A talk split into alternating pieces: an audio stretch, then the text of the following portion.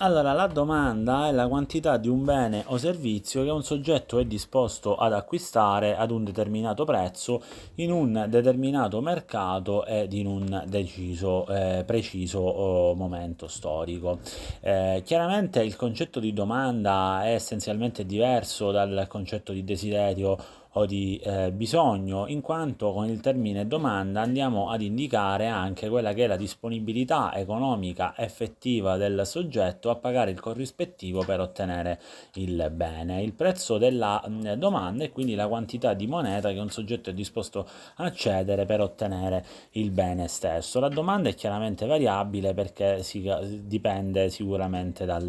dal prezzo e più alto il prezzo minore sarà sicuramente la quantità domandata domandata e viceversa. E questa infatti la cosiddetta legge della eh, domanda che ha eh, una cur- che, la cui curva eh, ha un andamento assolutamente ehm, discendente. Col termine elasticità della domanda invece andiamo a indicare il grado con cui la domanda stessa reagisce ai mutamenti delle variabili da cui dipende, cioè il prezzo, il reddito e quant'altro. La domanda di eh, mercato è eh, sostanzialmente eh, il concetto di domanda che abbiamo appena visto come quantità di un bene o servizio che un soggetto è disposto ad acquistare a un determinato prezzo in un determinato mercato eh, in un preciso momento, non però intesa in senso individuale, eh, bensì eh, intesa come la somma della quantità del bene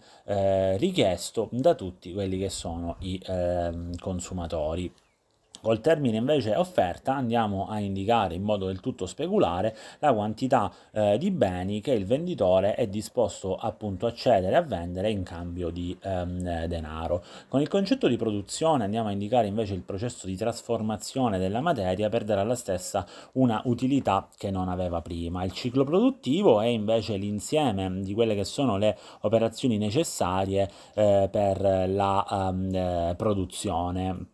Chiaramente è importante anche quella che è la storica distinzione tra i settori produttivi, il settore primario, quello cioè relativo all'estrazione delle materie prime, il settore secondario legato ecco, a, agli aspetti e alle attività in, industriali, il settore terziario legato ai servizi e il settore cosiddetto terziario avanzato all'interno del quale rientrano le, consul- le consulenze, tutti gli aspetti per così dire di ricerca e sviluppo e l'attività informatica e um, telematica. Ulteriore concetto molto importante è quello dei fattori della produzione. Eh, abbiamo visto che l'atto produttivo consiste nella combinazione di eh, diversi beni e diversi appunto fattori che prendono il nome di fattori della produzione. Questi sono innanzitutto la eh, cosiddetta natura, ossia gli elementi che non derivano dall'opera dell'uomo, come per esempio le materie prime, ma anche eh, in secondo luogo viene in considerazione fra i fattori della produzione il eh, lavoro, cioè la destinazione di energie fisiche e intellettuali ehm, eh, dirette appunto alla eh, produzione. Vi è poi il eh, capitale che è l'insieme di beni, ma anche quindi di impianti, di strumenti e quant'altro necessari per la produzione di altri beni. Il capitale può essere fisso, come nel caso per esempio eh, dei eh, macchinari che hanno una durata diciamo abbastanza ampia nel tempo, oppure circolante, come nel caso delle materie prime che si esauriscono eh, con la loro eh, produzione. Infine, fra i fattori della produzione vi è anche la capacità organizzativa, che è sostanzialmente l'abilità nel combinare quelli che sono gli altri fattori della ehm, produzione. Ehm,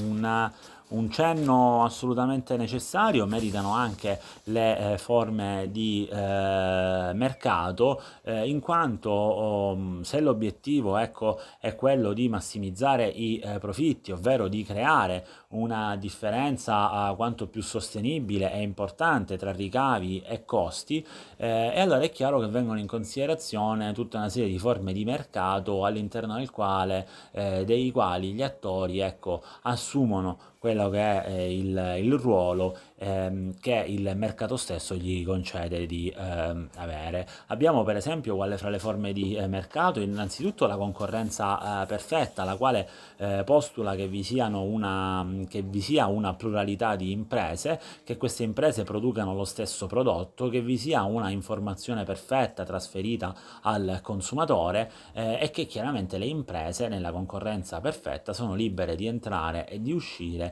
dal mercato stesso. Vi è poi il monopolio dove vi è un'unica,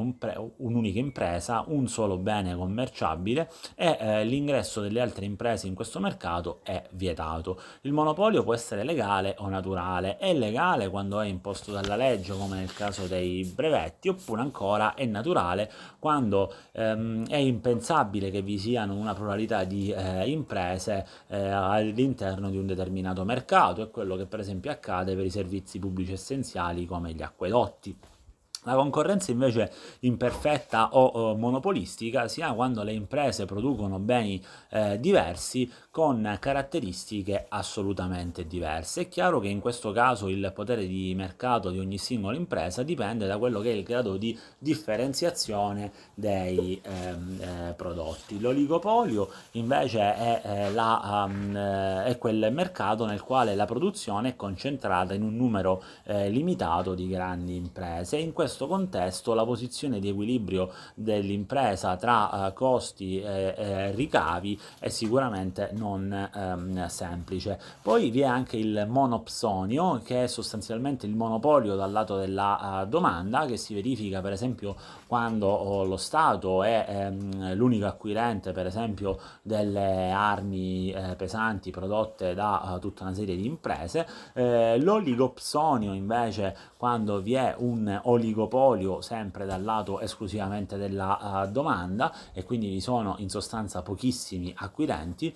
eh, infine abbiamo le due figure del duopolio quando vi sono due sole imprese e quindi è una forma un po' particolare di oligopolio e infine vi è, vi è anche l'ipotesi del monopolio bilaterale quando vi è un solo acquirente e un solo eh, venditore. Potremmo fare un, un, esempio legato a quella che è la contrattazione collettiva dove abbiamo eh, un soggetto che è lo Stato e eh, diciamo le rappresentanze sindacali che sono un altro soggetto. Ecco, non esistono ulteriori soggetti nell'ambito di questo tra virgolette mercato.